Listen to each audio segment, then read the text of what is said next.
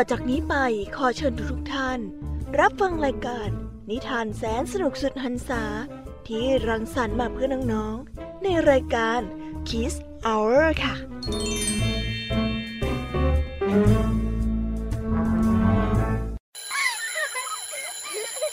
โรงเรียนเลิกแล้วกลับบ้านพร้อมกับรายการ Kids Hours โดยวัญญาชยโย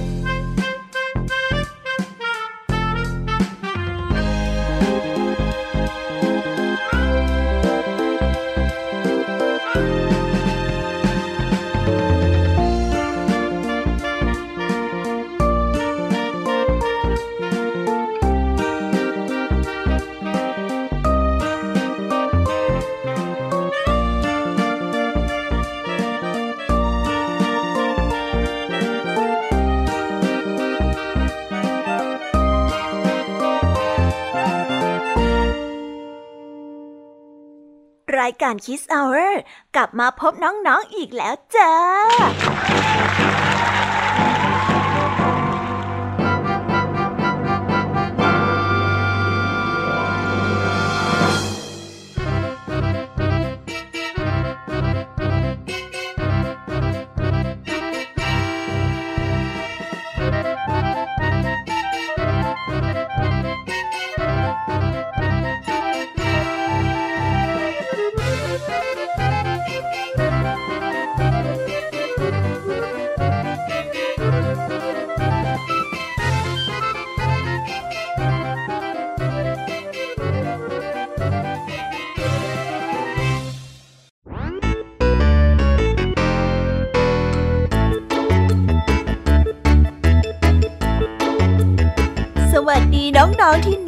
รักชาวรายการคิสเอาเรทุกๆ คนนะคะ วันนี้พี่แยมมี่กับพองเพื่อน ก็ได้นำนิทานสนุกๆมาเล่าให้กับน้องๆได้ฟัง เพื่อเปิดจินตนาการและตะลุยไปกับโลกแห่งนิทานกันอย่างสนุกสนานนั่นเอง น้องๆคงอยากจะรู้กันแล้วใช่ไหมล่ะคะ ว่านิทานที่พวกพี่ไปเตรียมมานั้นเนี่ยจะมีนิทานเรื่องอะไรกันบ้างงั้นเดี๋ยวพี่แอมมี่จะบอกกันเกริ่นไว้ พอให้เรียงน้ำย่อยกันไว้ก่อนนะ วันนี้ค่ะคุณครูไหวใจดีของเราก็ได้จัดเตรียมนิทานถึงสองเรื่องมาฝากกัน ในนิทานเรื่องแรกของคุณครูไหวนี้ มีชื่อเรื่องว่าหมีกับหมาจิ้งจอก และต่อกันด้วยเรื่อง พื่อนสุดขี้เกียจ ส่วนเรื่องราวของนิทานทั้งสองเรื่องนี้จะเป็นอย่างไรและจะสนุกสนานแค่ไหนนั้น เราต้องไปติดตามรับฟังกันในช่วงของคุณครูไหวใจดีกันนะคะ ส่วนพี่ยามีเล่าให้ฟังกันในวันนี้ ก็ไม่ยอมน้อยหน้าคุณครูไหวค่ะ ได้จัดเตรียมนิทานทั้งสามเรื่องสามรสมาฝากกันแน่ ในนิทานเรื่องแรกของพี่ยามีนี้ มีชื่อเรื่องว่าปาฏิหาริย์บนฟากฟ้า และต่อกันด้วยเรื่องไฟศักดิ์สิทธิ์ และก็ปิดท้ายด้วยเรื่องสิงโตขี้คลาด ส่วนเรื่องราวของนิทานทั้งสามเรื่องนี้จะเป็นอย่างไรและจะสนุกสนานแค่ไหน เราต้องไปรอติดตามรับฟังกันในช่วงของพี่แยมมี่เล่าให้ฟังกันนะคะเด็กๆ วันนี้ค่ะลุงทองดีกับเจ้าจ้อยก็ได้เตรียมนิทานสุภาษิตมาฝากพวกเรากันอีกเช่นเคย ซึ่งในวันนี้นะคะ มาพร้อมกับสำนวนที่ว่าข้าช้างเอางามาฝากกัน ส่วนเรื่องราวและความหมายของคำคำนี้จะเป็นอย่างไร เราก็ต้องเอาไว้ไปรอติดตามรับฟังกันในช่วงของนิทานสุภาษิตกันนะคะ เด็กๆ และปิดท้ายกันอีกเช่นเคยกับพี่เด็กดีจากทางบ้าน ซึ่งในวันนี้นะคะมากันในนิทานเรื่อง อึ่งอ่างจอมเบ่งมาฝากกัน ส่วนเรื่องราวของนิทานเรื่องนี้จะเป็นอย่างไร เราก็ต้องเอาไว้ไปรอติดตามรับฟังกันในช่วงท้ายรายการกับพี่เด็กดีกันนะคะ โอ้โห เป็นยังไงล่ะ แค่ได้ยินแค่ชื่อเรื่องนิทานก็น่าสนุกแล้วใช่ไหมล่ะคะเด็กๆ พี่แยมมีก็ตื่นเต้นที่อยากจะรอฟังนิทานที่แสนสนุกที่พวกเรารออยู่ไม่ไหวแล้วล่ะค่ะ มีแต่เรื่องที่น่าฟังทั้งนั้นเลยนะคะเนี่ย เอาละค่ะ งั้นเรามาเตรียมตัวเตรียมใจไปให้พร้อมกับการไปตะลุยในโลกแห่งนิทานกันเลยดีกว่า ตอนนี้เนี่ยคุณครูไหวได้มารอน้องๆอยู่ที่หน้าห้องเรียนแล้วค่ะ ถ้าหากว่าน้องๆพร้อมกันแล้ว งั้นเรามานับถอยหลังพร้อม ๆ กันเลยดีกว่าค่ะ3 2 1 let's go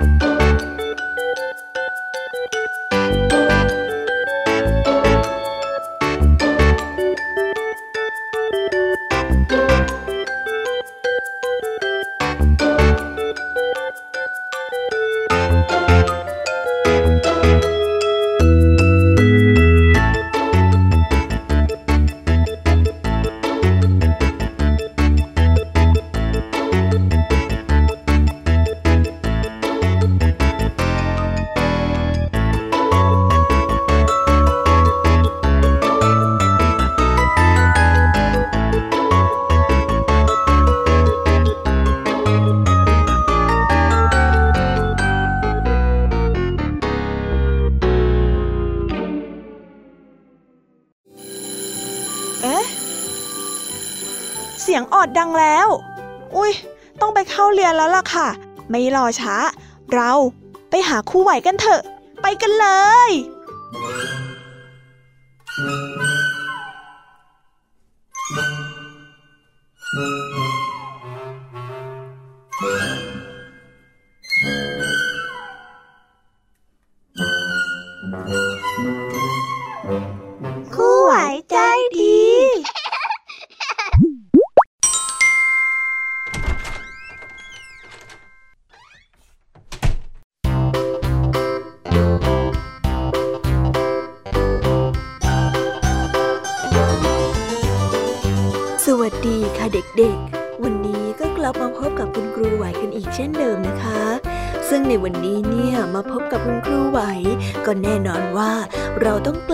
กับนิทานที่แสนสนุกกันอีกเช่นเคย ซึ่งในนิทานเรื่องแรกของคุณครูไหวในวันนี้ ครูไหวได้นำนิทานเรื่องหมีกับหมาจิ้งจอกมาฝากกัน ส่วนเรื่องราวจะเป็นยังไงนั้น เราไปติดตามรับฟังพร้อม ๆ กันได้เลยค่ะ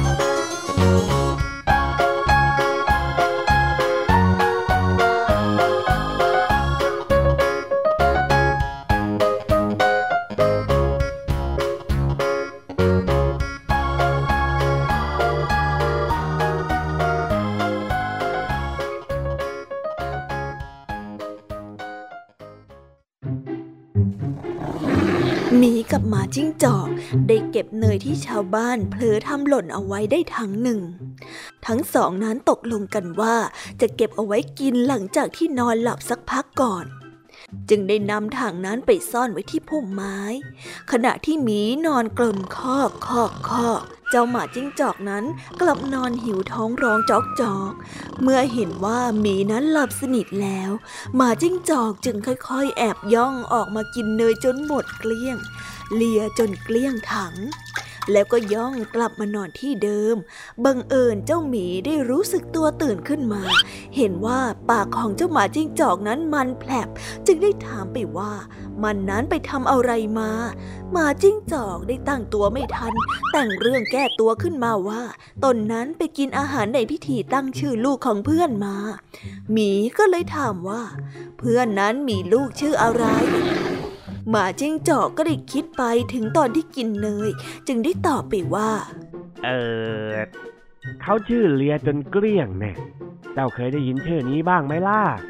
แม้ชื่อจะฟังดูแปลกๆ แต่เจ้าหมีก็ไม่ได้สงสัยแล้วก็หลับไป เมื่อหมีนั้นตื่นขึ้นมาก็ได้ชวนหมาจิ้งจอกนั้นไปกินเนย แล้วก็พบเพียงถังว่างเปล่า หมาจิ้งจอกนั้นแกล้งโวยวายขึ้นก่อนว่า หมีนั้นแอบกินเนยตอนที่ตัวเองนั้นนอนหลับ ในที่สุดทั้งสองก็ต่างโทษกันว่าอีกฝ่ายนั้นแอบมากินเนย หมาจิ้งจอกได้คิดวิธีเอาตัวรอดว่า ถ้าใครกินเนยก็ต้องมีเนยติดตามตัวมาบ้างละเอาแบบนี้สิ เรามานอนอาบแดดกัน ถ้าหากว่าตัวของใครมันเยิ้มเพราะเนยละลายแล้วก็ แสดงว่าคนคนนั้นจะต้องเป็นขโมยหมีตกลงทำตาม แล้วก็แกล้งทำเป็นนอนหลับ หมาจิ้งจอกคิดว่าหมีนั้นหลับไปจริง ๆ จึงได้แกล้งป่าเศษเนยที่เหลือที่ติดก้นถังนั้นมาป้ายที่หางของเจ้าหมี เมื่อทั้งคู่ได้ตื่นขึ้นมาหมาจิ้งจอกก็ทำท่าเป็นโวยวายหมีเป็นหัวขโมยที่แอบกินเนยเหมือนเดิม แต่หมีนั่นรู้แล้วล่ะว่า ใครกันแน่ที่เป็นหัวขโมยตัวจริง แถมยังเป็นจอมเสแสร้งแต่งเรื่องอีกด้วย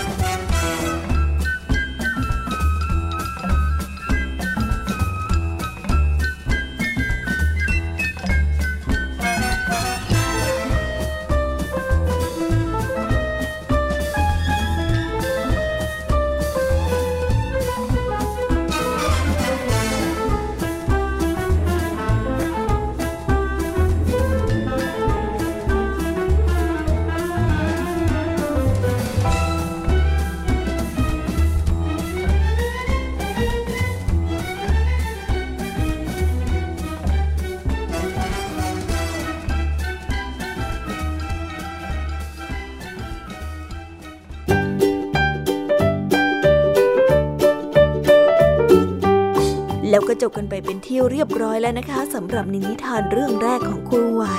เป็นยังไงกันบ้างล่ะคะเด็กๆ สนุกกันหรือเปล่าเอ่ยถ้าเด็กๆสนุกเนี่ย งั้นเราไปต่อกันในนิทานเรื่องที่สองของคุณครูไหวกันเลยนะคะ ในนิทานเรื่องที่สองของคุณครูไหวนี้ มีชื่อเรื่องว่า เพื่อนสุดขี้เกียจ ส่วนเรื่องราวจะเป็นยังไงนั้น เราไปติดตามรับฟังพร้อม ๆ กันได้เลยค่ะ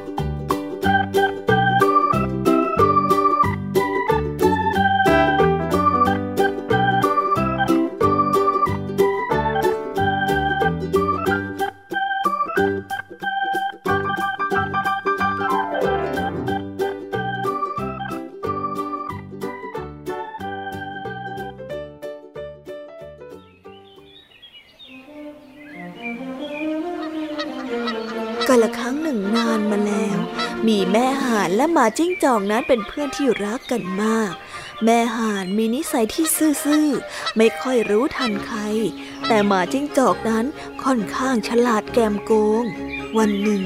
แม่ห่านได้ชวนหมาจิ้งจอกปลูกข้าวสาลี โดยตกลงกันว่าจะแบ่งผลผลิตกันคนละครึ่ง หมาจิ้งจอกก็เห็นด้วยเมื่อถึงเวลาทำงาน ตั้งแต่เริ่มขุดดินหว่านเมล็ดพืช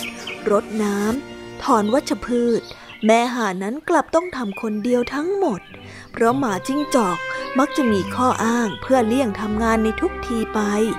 และแล้วก็ถึงวันเวลาเก็บเกี่ยวข้าวสาลี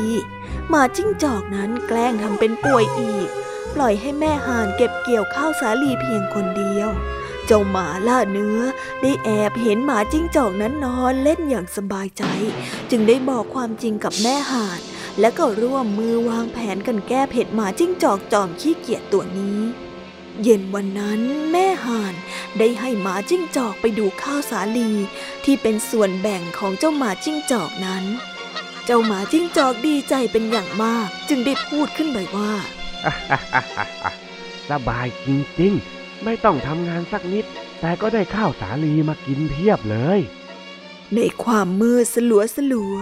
หมาจิ้งจอกได้เห็นองุ่นสองลูกที่ติดกันอยู่ตรงข้าวสาลีมัดหนึ่ง มันจึงได้เอื้อมมือไปเก็บกิน แต่นั่นไม่ใช่ลูกองุ่น มันคือดวงตาของหมาล่าเนื้อ ที่กำลังจ้องมองมาที่หมาจิ้งจอกนั่นเอง เมื่อหมาล่าเนื้อได้โอกาส ก็ได้กระโจนเข้ามาประจันหน้ากับหมาจิ้งจอก น้อยแน่เจ้าขี้เกียจดีแต่เอาเปรียบเพื่อน รีบไปซะ ก่อนที่ข้าจะกัดเจ้าจนขนกระจุย เอ็งรีบไปเดี๋ยวนี้ไป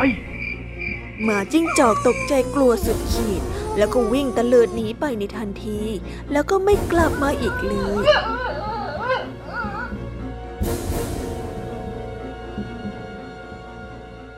แม่ห่านจึงได้ข้าวสาลีทั้งหมด สมกับความที่เหน็ดเหนื่อยและก็ลงแรงทำ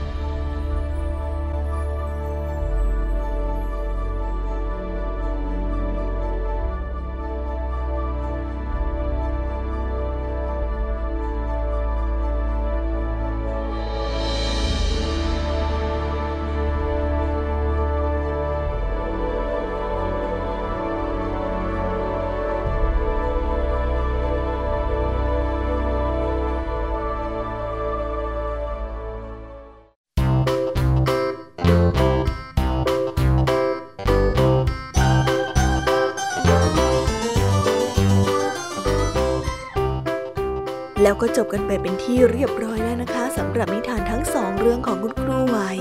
เป็นยังไงกันบ้างล่ะคะเด็กๆ สนุกกันหรือเปล่าเอ่ยถ้าเด็กๆ สนุกเนี่ย ก็อย่าลืมนำข้อคิดที่ได้จากการรับฟังนิทานไปปรับใช้กันในชีวิตประจำวันกันด้วยนะคะ และสำหรับวันนี้เวลาของคุณครูไหวก็หมดลงไปแล้วล่ะค่ะ เอาไว้มาพบกันใหม่ในโอกาสหน้านะสำหรับวันนี้ครูไหวต้องขอตัวลากันไปก่อนแล้ว สวัสดีค่ะ บ๊ายบาย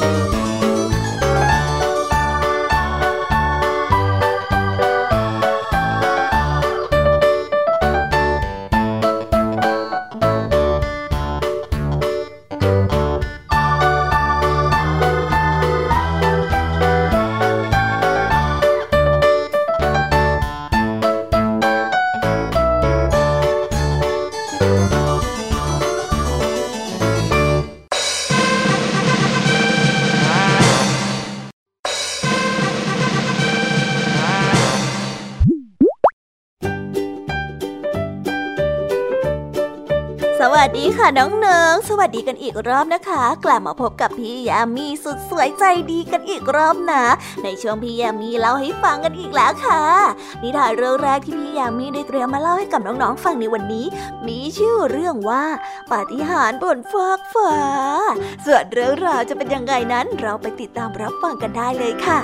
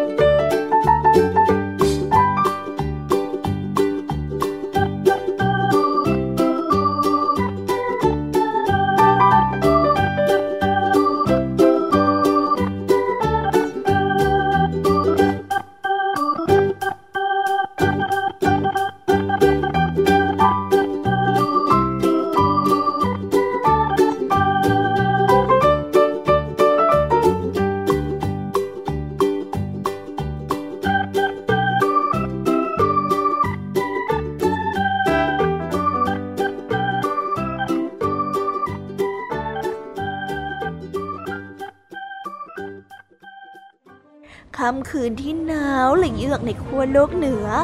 ไลล่ากับโปโก ลูกหมีขั้วโลกกำลังเตรียมตัวเข้านอน อากาศข้างนอกหนาวจัด แต่ในถ้ำของพวกมันนั้นอบอุ่นและก็สบายมากลูกหมีทั้งสองได้นอนขดตัวเบียดข้างแม่ พวกมันได้เกือบจะหลับอยู่แล้ว เมื่อได้ยินเสียงดังข้างนอกขึ้นมาว่า เฮ้ย เฮ้ยไลล่า เฮ้ย โปโกมันเป็นเสียงของทิกิ กระต่ายขั้วโลกเหนือเพื่อนของพวกมันนั่นเองเน่ๆฉันมีอะไรอยากให้พวกเธอดู มันเป็นสิ่งแปลกประหลาดมากเลยนะ ฉันคิดว่ามันต้องมีปฏิหารเกิดขึ้นบนท้องฟ้าแน่ๆเลยอะอืม เกิดอะไรขึ้นเหรอจ๊ะ แม่หมีได้ถามด้วยน้ำเสียงที่งวงเงีย แล้วก็หาวอดวอดกำลังเกิดปฏิหารอะไรบางอย่างขึ้นนะฮะ ผมบรรยายไม่ถูกอะ คุณต้องออกไปดูด้วยตาของตัวเองอะอ๋อ ฉันคิดว่าฉันรู้นะว่ามันคืออะไร งั้นเราออกไปดูพร้อมๆกันเลยนะจ๊ะหมีที่ง่วงงวงเงียอยู่นั้น ทั้งสามตัวก็ได้ตัดสินใจออกจากถ้ำแล้วก็ได้เดินเตาะแตะเตาะแตะไปตามพื้นน้ำแข็งไลลาและโปโก้เดินเลี้ยวมองไปรอบๆด้วยความประหลาดใจ ทุกอย่างนั้นดูแปลกไป พื้นน้ำแข็งที่ถูกอาบไปด้วยแสงเรืองรอง แปลกประหลาด เฮ้เงยหน้าขึ้นดูสิ นู่นนู่นนู่นทิกกิได้กระซิบบอก ลูกหมีขั้วโลกทั้งสองได้เงยหน้าขึ้นมามองแล้วก็อุทานด้วยความอัศจรรย์ใจ สิ่งมหัศจรรย์นั้นกำลังเกิดขึ้น โอ้โอ้เท่ไปเลยอะมันคืออะไรอะบนท้องฟ้านั้นได้เต็มไปด้วยแสงระยิบระยับหมุนวนไปรอบๆ เหนือหัวของพวกมันนั่นเอง ทั้งหมดได้ยืนจ้องมองด้วยความอัศจรรย์ใจ และก็พูดไม่ออก สวยจังอะโปโกได้อุทานเบาๆ เกิดอะไรขึ้นเหรอฮะ ไลลาก็ได้ถาม มันคือแสงเหนือน่ะจ้ะแม่หมีก็ได้ตอบไป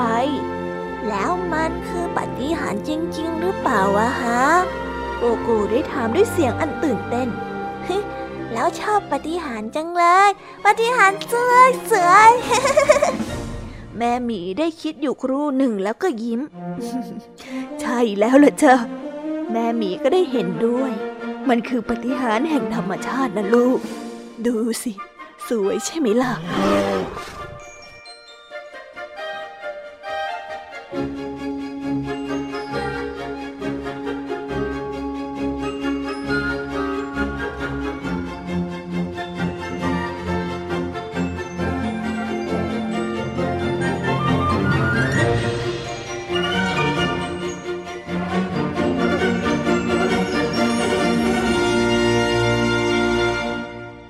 แล้วก็ได้จบกันไปเป็นที่เรียบร้อยแล้วนะคะสำหรับนิทานในเรื่องที่หนึ่งของพี่ยามีเป็นยังไงกันบ้างคะน้องๆ สนุกกันไหมเอ่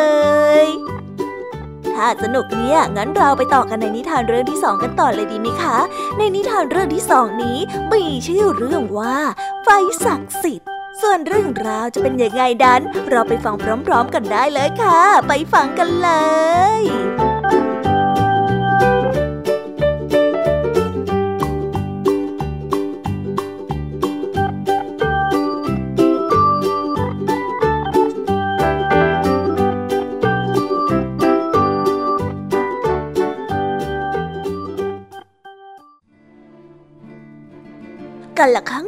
านมาแล้ว มีเรื่องเล่าว่ามีชายคนหนึ่งชื่อว่าทอย เขานั้นเป็นคนที่มีสติปัญญาดี และชอบแบ่งปันช่วยเหลือคนอื่น วันหนึ่งขณะที่ทอยนั้นไปซื้อของในตลาด ก็ได้ยินพวกพ่อคาเร่คุยกันว่า ในดินแดนอันห่างไกล ได้มีไฟศักดิ์สิทธิ์ลุกโชนช่วงอยู่ไฟนี้หากใครได้เป็นเจ้าของ คนคนนั้นก็จะมีแต่ความสุขตลอดไป ทอยได้สนใจไฟศักดิ์สิทธิ์นี้เป็นอย่างมาก ไม่ใช่แค่เพราะพลังวิเศษที่บันดาลความสุขให้ผู้ที่เป็นเจ้าของเท่านั้น แต่ทอยคิดว่าครอบครัวของเขา และหมู่บ้านนี้คงจะสว่างสวัยและปราศจากความมืดมิดอย่างที่กำลังเป็นอยู่ในตอนนี้เป็นแน่ ถ้าได้ไฟศักดิ์สิทธิ์นั้นมา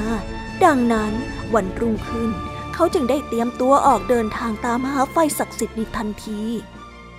หลังจากที่เดินทางมาไกลมาก ในที่สุดเขาก็พบเข้ากับไฟศักดิ์สิทธิ์ที่ลุกโชนช่วงสว่างสวัย แล้วก็ให้แสงที่อบอุ่นอย่างที่ทอยไม่เคยรู้สึกมาก่อน เขาได้หยิบคบเพลิงที่เตรียมไว้ออกมา แล้วก็ใช้จุดมันต่อจากไฟศักดิ์สิทธิ์นั้นทันที แต่ทันใดนั้นเอง ไฟที่อยู่ตรงหน้ากลับมีชีวิตขึ้นมา แล้วก็ขยับไปมา ก่อนที่จะเอ่ยถามขึ้นมาว่า มนุษย์ตัวกระจ้อยร้อย เหตุผลอะไรกันดึกที่ได้พาเจ้ามาหาข้าถึงที่นี่ายหนุ่มรู้สึกตกใจเป็นอย่างมาก เขาไม่เคยเห็นไฟผู้ใดมาก่อน แต่ด้วยสติปัญญา ทอยจึงได้รวบรวมสติแล้วก็ตอบกลับไปว่า ท่านไฟศักดิ์สิทธิ์ผู้ยิ่งใหญ่ ข้าเพียงแค่อยากขอไฟจากท่านสักเล็กน้อย เพื่อนำกลับไปให้ความสว่างกับครอบครัวของข้า ที่หมู่บ้านของข้าพอถึงเวลาช่วงเย็น ทุกอย่างก็มืดมิดไปหมด ไม่ว่าจะเป็นไฟแบบไหน ก็ไม่อาจให้แสงที่สว่างได้ ข้าหวังว่าท่านจะแบ่งไฟให้ข้านำกลับไปสร้างความสว่างให้กับหมู่บ้านของข้า ถ้าหากว่าเป็นเช่นนั้น คงจะทำให้พวกเรามีความสุขกันมากเลยล่ะขอรับ ไฟศักดิ์สิทธิ์เมื่อได้ยินแบบนั้นก็รู้สึกชื่นชมในความตั้งใจของชายหนุ่ม จึงได้มอบไฟของตนให้ แต่ก่อนทอยจะออกมา ไฟศักดิ์สิทธิ์ได้ขอให้เขารับปากเรื่องหนึ่งนั่นก็คือ ขอให้เขาแบ่งปันความสุขนี้ให้กับทุกคน และแน่นอนว่า ทอยได้รับปากอย่างเต็มใจ ระหว่างทางเดินกลับบ้าน เขาได้พบผู้คนซึ่งกำลังหนาวเหน็บและไม่มีไฟมากมาย คนเหล่านั้นได้อ้อนวอนขอให้เขาแบ่งไฟให้บ้างทอยได้คิดไปถึงคำขอของไฟศักดิ์สิทธิ์ที่ขอให้เขานั้นแบ่งความสุขให้กับทุกคน จากนั้นเขาก็ได้เข้าใจว่า มันคือการแบ่งปันไฟที่สร้างความสว่างสวยและอบอุ่นนั่นเอง เขาจึงได้ตัดสินใจ แบ่งไฟให้กับคนที่กำลังเหน็บหนาวและอยู่ในความมืดมิดนั้น หลังจากนั้นเขาจึงได้ออกเดินทางต่อไป เมื่อเกือบจะถึงบ้านได้เกิดฝนตกอย่างหนัก เขาพยายามปกป้องไฟจากลมฝนอย่างสุดความสามารถ แต่ท้ายที่สุดนั้น ไฟก็ได้ดับลง การเดินทางกลับไปยังสถานที่ที่มีไฟศักดิ์สิทธิ์อีกครั้งนั้นเป็นไปไม่ได้ เพราะเขาไม่มีแรงพอที่จะเดินได้ไกลขนาดนั้น แต่เขามีแรงพอที่จะเดินกลับไปหาคนที่เคยช่วยเหลือเอาไว้ระหว่างทางได้ และด้วยไฟนั้น เขาจึงสามารถจุดคบเพลิงได้อีกครั้ง ซึ่งทำให้เขาและครอบครัวของเขา และคนในหมู่บ้านของเขานั้นมีความสุขเป็นอย่างมาก เพราะไม่ต้องทนอยู่ในความมืดมิดในยามค่ำคืนอีกต่อไปแล้ว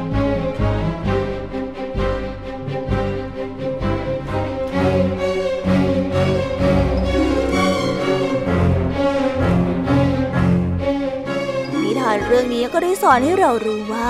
การคิดดีทำดี มีความเอื้อเฟื้อแบ่งปันต่อผู้อื่น เมื่อถึงคราวที่เรามีปัญหาหรือประสบความทุกข์ยาก ย่อมมีคนเต็มใจช่วยเหลือเราอยู่เสมอ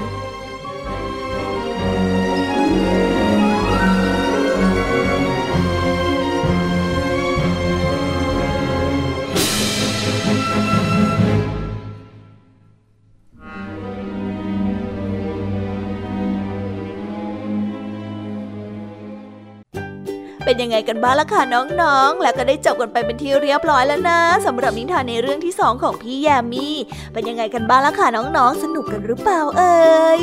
ถ้าน้องๆสนุกและยังไม่จุใจกันเนี่ยงั้นเราไปต่อกันในนิทานเรื่องที่สามของพี่แยมมี่กันต่อเลยนะคะ ในนิทานเรื่องที่สามของพี่แยมมี่นี้ มีชื่อเรื่องว่า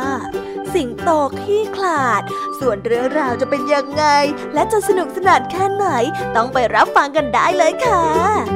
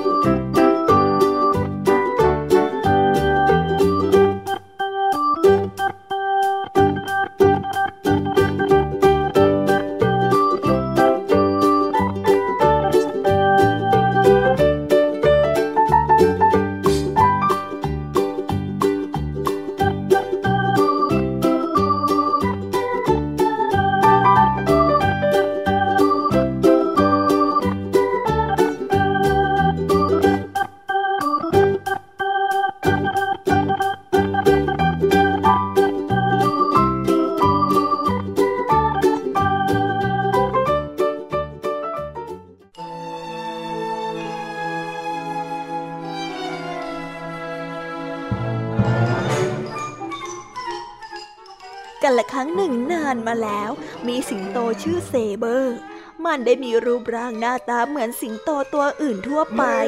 มันได้มีขนแผงคอที่ยาวยุ่งเหยิง มีกรงเล็บที่ทรงพลัง และมีฟันที่คมเหมือนกลิดทั่วทั้งป่านั้นต่างสะเทือนเลื่อนลั่น เมื่อเซเบอร์ได้คำราม เช่นเดียวกันกับสิงโตตัวอื่นๆ แต่จริงๆแล้ว เซเบอร์ไม่เหมือนสิงโตตัวอื่นเลยแม้แต่นิดเดียว มันไม่ได้ดุร้ายและก็ไม่น่ากลัว มันเป็นสิงโตที่ขี้ขลาดมาก เวลาที่สัตว์อื่นได้ท้าสู้กับมัน เซเบอร์ก็จะทำได้เพียงแค่ จับหางของตัวเองยุกยิกยุกยิก แม้กระทั่ง สัตว์จากป่าใกล้ๆก็ยังพากันมาเยาะเย้ยมันเท่าเซเบอร์ผู้น่าสงสารได้รู้สึกเหงามาก แล้ววันหนึ่ง ขณะที่มันกำลังเดินทางเข้าไปในป่า ก็ได้เกิดเรื่องร้ายแรงขึ้น มันได้มีประกายวูบว่าปรากฏขึ้นที่พุ่มไม้ แล้วก็ปรากฏเปลวไฟขึ้น แล้วก็ลามออกมาทั่วทั้งป่า ช้างโขลงหนึ่งได้วิ่งผ่านไป พวกมันกำลังมุ่งหน้าไปหาแหล่งน้ำที่ปลอดภัย สัตว์ทั้งหลายก็ต่างแตกตื่นกันคนละหน มีเพียงเซเบอร์กับสุนัขตัวหนึ่งจากหมู่บ้านเท่านั้นที่ยังคงอยู่นิ่งๆ ช่วยด้วย ช่วยด้วย ลูกของฉันติดอยู่ในกองไฟนั่น โอ้ทำยังไงดี ลูกของฉัน เซเบอร์ไม่รอฟังต่อ มันได้คำรามลั่นป่า แล้วมันก็ได้กระโจนเข้าไปในกองไฟ ไม่นานนักก็กลับออกมาพร้อมกับคาบลูกสุนัขสีดำตัวเล็กๆไว้ในปากอย่างอ่อนโยน เซเบอร์ได้วางลูกสุนัขลงข้างๆแม่ของมัน แล้วก็วิ่งไปที่แหล่งน้ำ มันได้ดูดน้ำเข้ามาเต็มปาก แล้วก็รีบวิ่งกลับไปที่กองไฟ สัตว์ทุกตัวได้เฝ้ามองด้วยความอัศจรรย์ใจ ขณะที่เซเบอร์นั้นพ่นน้ำใส่กองไฟ ทันใดนั้นเองโขลงช้างก็ได้ตระหนักได้ว่าเซเบอร์กำลังพยายามทำอะไร มันจึงพยายามดับไฟ แล้วก็พยายามช่วยรักษาผืนป่านี้ไว้ช้างได้เข้าร่วมวงทีละตัวทีละตัว มันได้ใช้งวงพ่นน้ำใส่กองไฟ เพียงไม่นานไฟก็ได้ดับลง ขอบคุณเซเบอร์ที่ได้ช่วยชีวิตลูกสุนัขและป่าเอาไว้ได้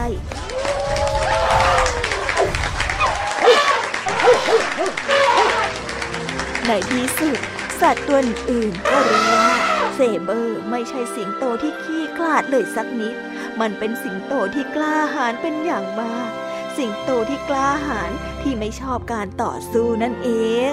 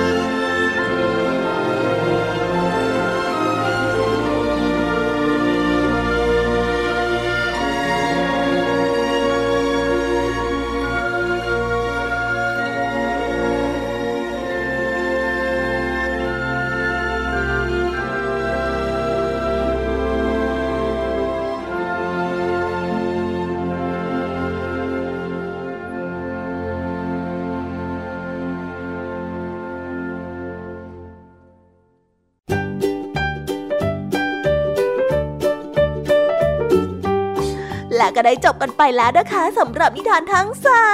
มเรื่องของพี่ยามีเป็นยังไงกันบ้างล่ะคะน้องๆ ฟังกันซะสนุกจุใจกันเลยละสิ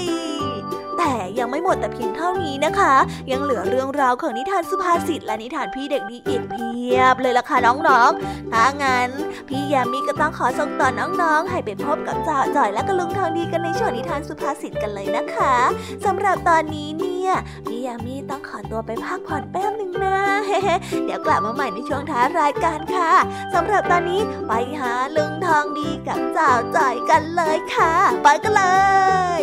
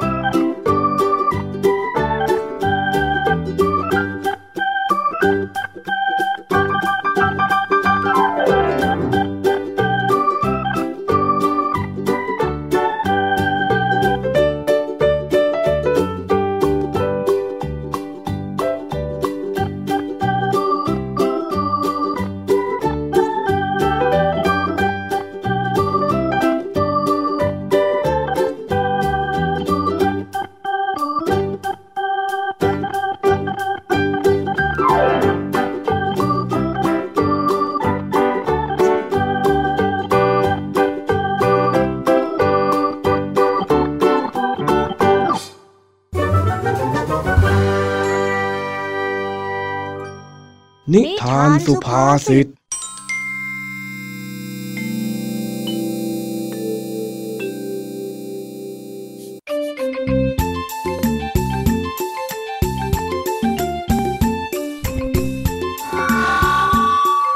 จ้งข่าวพ่อแม่พี่น้อง ทางผู้ใหญ่บ้านได้รับข่าวแจ้งมาว่า มีผู้ไม่หวังดี พยายามจะเผาป่าไม้ที่ชายเขาท้ายหมู่บ้าน หากว่ามีใคร เห็นคนแปลกหน้าเข้ามาในหมู่บ้าน ให้มาแจ้งผู้ใหญ่บ้านด้วย รบกวนกันสอดต้องหน่อยเด้อ สิ้นสุดเสียงประกาศของผู้ใหญ่บ้าน เจ้าจ้อยก็ลุกขึ้นมา แล้วก็วิ่งไปหยิบไม้กวาด พร้อมกับทำท่าจะวิ่งออกไปนอกบ้านไม่ได้การแล้ว ไม่ได้การแล้วอ้าวอ้าวอ้าวเฮ้ยไอ้จ้อย นั่นเองจะไปไหนของเองล่ะนะจ้อยจะไปสอดส่องหมู่บ้านนะจ๊ะลุงไม่ได้ยินที่ผู้ใหญ่เขาประกาศเมื่อกี้เหรอจ๊ะเออข้าได้ยิน แต่ผู้ใหญ่เขาบอกว่า ถ้าหากพบเห็นก็ค่อยไปบอก ไม่ใช่เดินบุมบามออกไปแบบนี้ก็จ่อยเป็นห่วงหมู่บ้านแล้วนี่นะว่าแต่ลุงทางดีจ๊ะทำไมอยู่ดีๆ ถึงจะมีคนมาเผาป่าที่ท้ายหมู่บ้านแล้วล่ะจ๊ะอ๋อก็คือว่าอ๋อต้องเป็นคนหมู่บ้านข้างๆ ที่อิจฉาหมู่บ้านเราที่อุดมสมบูรณ์กว่าแน่ๆเลยใช่ไหมจ๊ะไม่ใช่ไม่ใช่ มันเป็นเพราะว่า อ๋อ ไอ้พวกวัยรุ่นที่มันคือขนองนี่เอง เฮ้ย ไม่ได้การละเฮ้ยอยู่ไหนอยู่ไหนไหมนี่ไอ้จ้อย เอ็งฟังข้าก่อนสิวะ อ้าวก็ลุงทองดีไม่พูดสักทีนึงอะเอ็งจะให้ข้าพูดตอนไหนล่ะฮะ ข้าจะพูดก็ขัด จะพูดก็ขัดอยู่นั่นเองจ้อยก็แค่ตื่นเต้นนี่นะ จ้อยอยากรู้ว่าใครจะมาทำร้ายป่าของหมู่บ้านเราอะจ้ะ อะอะข้าเนี่ยนะ ได้ยินข่าวมาว่า จะมีเศรษฐีจากที่อื่นเขาอยากได้ที่ป่าตรงนั้น ไปทำเป็นโรงงาน ก็เลยพยายามจะเผาป่า เพื่อไม่ให้มีต้นไม้หลงเหลือ แล้วก็จะได้เข้ามาจัดการที่ดินง่ายขึ้น เฮ้ย ไอ้คนพวกนี้เนี่ยข่าช้างเอางาทำอะไรไม่คิดหน้าคิดหลัง มันน่าแจ้งตำรวจจับจริง ๆ โอ้ ป่าที่ท้ายหมู่บ้านของเรามีช้างด้วยหรอจ๊ะจ้อยไม่เคยรู้มาก่อนเลยนะเนี่ยลุงน้องดี นี่เองไม่คิดว่ามันจะเป็นสุภาษิตมั่งเลยหรือยังไงฮะเจ้าจ้อย จ้อยรู้จ้า เออ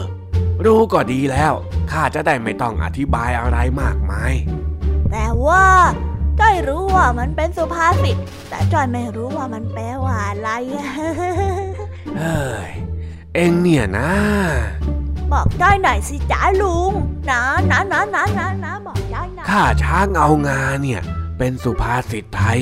ที่หมายถึง การทำลายของใหญ่เพื่อให้ได้ของเล็กน้อย ซึ่งไม่คุ้มค่ากันเลย เหมือนกับไอ้ที่คนมาเผาป่านั่นแหละ ต่อให้เผาสำเร็จมันก็ได้แค่ที่ดิน แต่สิ่งที่เสียไปนั้น คือทรัพยากรธรรมชาติมากมาย แถมยังจะต้องมีเรื่องราวกับชาวบ้าน ต้องขึ้นโรงขึ้นศาลอีก ทำแบบนี้มันเลยไม่คุ้ม แล้วก็ไม่ควรจะทำยังไงล่ะจับจ้อยอ๋ออย่างนี้นี่เอง แล้วถ้าหากว่าเขารู้ ว่าทำแล้วไม่คุ้ม เขาจะทำไปทำไมละจ๊ะลุงทองดี มันก็มีคนบางประเภทเท่านั้นแหละ ที่รู้เท่าไม่ถึงการ หวังแต่จะได้ เลยหน้ามืดตามัวทำไปโดยที่ไม่สนใจอะไรเลยน่ะแต่จ้อยก็ไม่เข้าใจอยู่ดีอะลุง เฮ้ย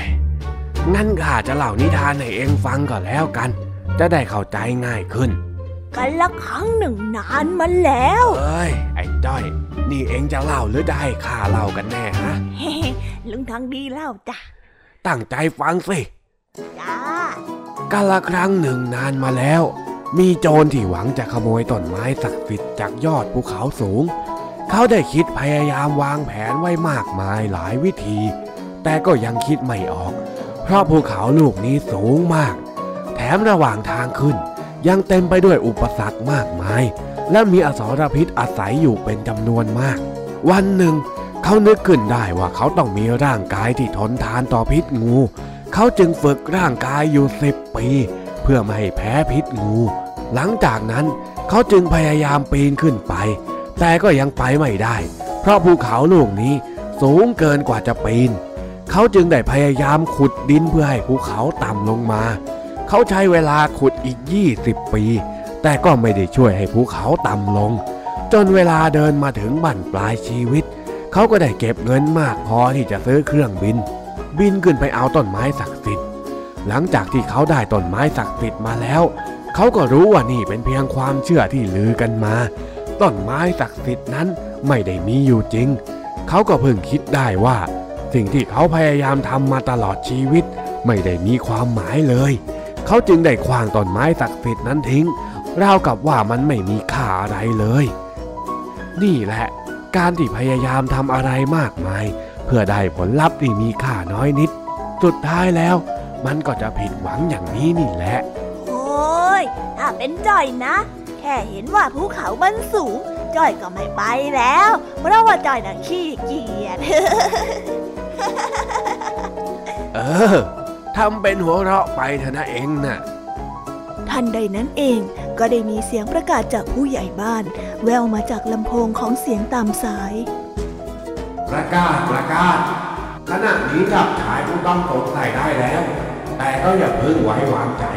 ยังไงขอให้พวกเราชาวบ้านนาป่าดอน ช่วยกันสอดต้องดูแลในระยะนี้กันไปก่อนขอบคุณทิศจืดที่นำตัวผู้ต้องสงสัยมาให้ในที่นี้ ด้วย ขอจบการประกาศแต่เพียงเท่านี้เอ้ยไปดูหน้ามันกันลุงทองดี ไอ้คนที่มันมาเผาป่าบ้านเราเนี่ย ไปไปไปลุงทองดีแม่ที่อย่างเนี้ยละนักเลงเชียวนะเองเนี่ยเอ้าก็จ้อยมีลุงที่เคยเป็นจิกโกะมาก่อนนี่จ๊ะจ้อยก็ต้องมีเชื้อนักเลงมั่งสิเออเออไปดูกันหน่อยสิเพื่อจะได้รู้อะไรมากขึ้นด้วย เย่ไปจับโจร ไปจับโจร ไปจับ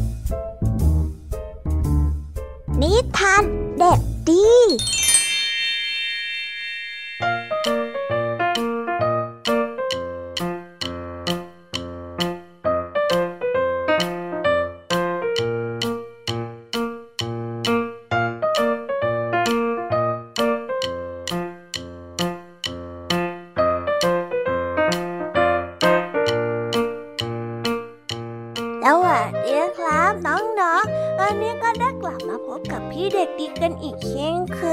ย พี่เด็กดีดีใจจังเลยครับที่ได้กลับมาพบน้องๆกันอีกแล้ว วันนี้เนี่ยพี่เด็กดีก็ได้เตรียมนิทานแสนสนุกมาฝากน้องๆกันอีกเช่นเคย น้องๆอยากฟังกันแล้วหรือยังเออ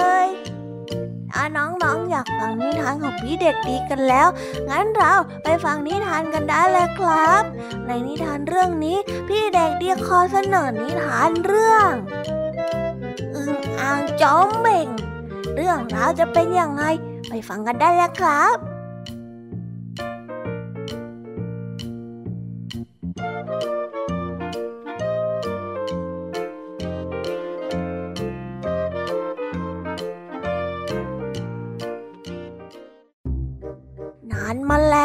ในช่วงเวลาที่น้ำเคยท่วมโลก ยังมีกะลาลอยอยู่ใบหนึ่ง ที่ลอยอยู่บนกระแสน้ำภายในกะลานั้นได้มีหิ่งห้อยอึ่งอ่างแล้วก็กิ้งก่าซึ่งสัตว์ทั้งสามตัวนี้มีภัยจากน้ำท่วมมาอยู่ในกะลาใบนั้น อค่ำลง หิ่งห้อยก็เป็นสัตว์ที่มีแสงอยู่ในตัว ก็ได้ขยับปีกแล้วก็มีแสงวับวับขึ้น พร้อมกันนั้นก็ได้พูดขึ้นว่า นี่เจ้าอึงเจ้าตัวใหญ่ซะเปล่า ส่วนเจ้าจิ้งก่านี่ก็ทำอะไรได้แค่ตัวยาวๆเฉยๆ ไม่เห็นจะมีแสงไฟอะไรสักนิดเลยค่ำวันเนี้ยถ้าหากว่าไม่ได้แสงจากข้าก็จะคงมืดหมดแล้วเนี่ย จงรู้ไว้ซะนะว่าข้าเนี่ยแหละ เป็นบุคคลที่สำคัญที่สุด ภายในกะลาใบนี้ อึงอ่างเมื่อถูกหิ่งห้อยสบประมาทแล้วก็เบ่งทับอย่างนั้นก็เลยพูดขึ้นมาว่า เต้าหิ่งห้อย เอ็งอย่ามาเบ่งมากนักข้าชักจะรำคาญเองซะแล้วนะ เอ็งน่ะมีแสงก็จริงข้าไม่เถียง แต่ในกะลานี้ ถ้าพูดถึงเรื่องความใหญ่แล้ว ไม่มีใครใหญ่เท่าตัวข้าหรอกข้านี่แหละ ยิ่งใหญ่ที่สุด จากนั้นอึงอ่างก็ได้เบ่งตัวขึ้นกะลาก็ได้โค้งเคงจะคว่ำทันใดนั้นเองยิงก่าก็กลัวว่าจะเสียเปรียบหิ่งห้อย เพราะว่าหิ่งห้อยนั้นมีแสง แล้วก็กลัวเสียเปรียบอึ่งอ่าง เพราะว่าอึ่งอ่างนั้นตัวโต ตัวเองก็จำเป็นต้องเบ่ง เพื่อกู้สถานการณ์แล้วก็สถานภาพของตัวเองบ้าง จึงได้กล่าวกับหิ่งห้อยแล้วก็อึ่งอ่างไปว่า เอ้ย เจ้าหิ่งห้อยนะมีแสงข้าว่างไม่เท่าไรหรอก ส่วนเจ้าอึ่งอ่างข้าก็คิดว่างั้นงั้นๆแต่เรื่องความยาวเนี่ยข้าพูดได้อย่างเต็มปากข้าบอกได้เลยว่าข้าเนี่ย ยาวที่สุด พร้อมกันนั้นก็ขยับหัวไปข้างนู้นทีข้างนี้ที ขยับหัวมาทางนี้ทีหิงห้อยก็ขยับแสง อึงอ่างก็แบ่งตัวใหญ่ ผลสุดท้ายกะลานั้นก็รับน้ำหนักทั้งสามนี้ไม่ไหว ก็ได้จมหายไปในน้ำแล้วก็ได้เสียชีวิตทั้งหมดก็ได้จบไปแล้วนะครับสำหรับนิทานของพี่เด็กดี กันบ้างครับ สนุกกันไหมเอ่ยแหมเจ้าสัตว์ทั้งสามตัวเนี่ย ขนาดหนีภัยมา ก็ยังเบ่งกันไปเบ่งกันมา จนสุดท้ายก็ไม่มีชีวิตรอดกันสักคนแล้วนะครับ น่าสงสารจริงๆเลย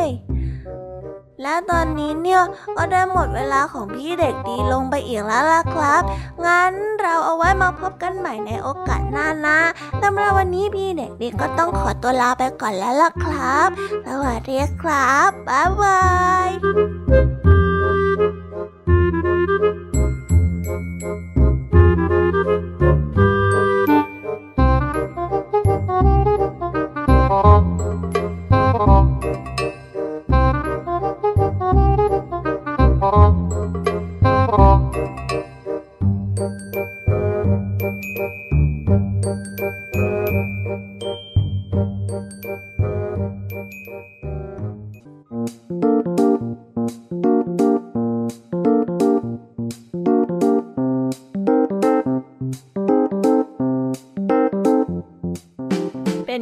กันบ้างคะน้องๆสำหรับนิทานหลากหลายเรื่องราวที่ได้รับฟังกันไปในวันนี้ สนุกกันไหมเอ่ย หลากหลายเรื่องราวที่ได้นำมาเนี่ย บางเรื่องก็มีข้อคิดสะกิดใจ บางเรื่องก็ให้ความสนุกสนานและก็เพลิดเพลิน แล้วแต่ว่าน้องๆ จะฟังแล้วเห็นความสนุกในแง่มุมไหน ส่วนพี่แยมมี่แล้วก็พ่องเพื่อนเนี่ย ก็มีหน้าที่ในการนำนิทานมาส่งตรงถึงน้องๆ เท่านั้นเองละค่ะ และวันนี้นะคะ เราก็ได้ฟังนิทานกันมาจนถึงเวลาที่กำลังจะหมดลงอีกแล้วค่ะ ใครที่ฟังไม่ทัน หรือว่าฟังไม่ครบเนี่ย ก็สามารถไปย้อนฟังกันได้ที่เว็บไซต์ไทย PBS Radio นะคะ หรือแอปพลิเคชันไทย PBS Radio ได้นะถึงเวลาต้องกล่าวคำลาแล้วอะ พี่ยามีต้องคิดถึงน้องๆอีกแน่เลย แต่ไม่ต้องห่วงนะคะน้องๆ พี่ยามีขอสัญญาว่า เราจะกลับมาพบกันใหม่ พร้อมกับนิทานที่แสนสนุกแบบนี้กันอีกแน่นอนค่ะ น้องๆอย่าลืมนำข้อคิดดีๆ ที่ได้จากการรับฟังนิทานแสนสนุกของครูไหว พี่ยามีลุงทองดี และนิทานจากพี่เด็กดีในวันนี้ไปใช้กันด้วยนะคะเด็กๆ เอาไว้พบกันใหม่ในวันพรุ่งนี้นะสำหรับวันนี้ พี่ยามีและรายการ Kiss Hour ก็ต้องขอตัวลากันไปก่อนแล้วล่ะค่ะ สวัสดีค่ะ บ๊ายบาย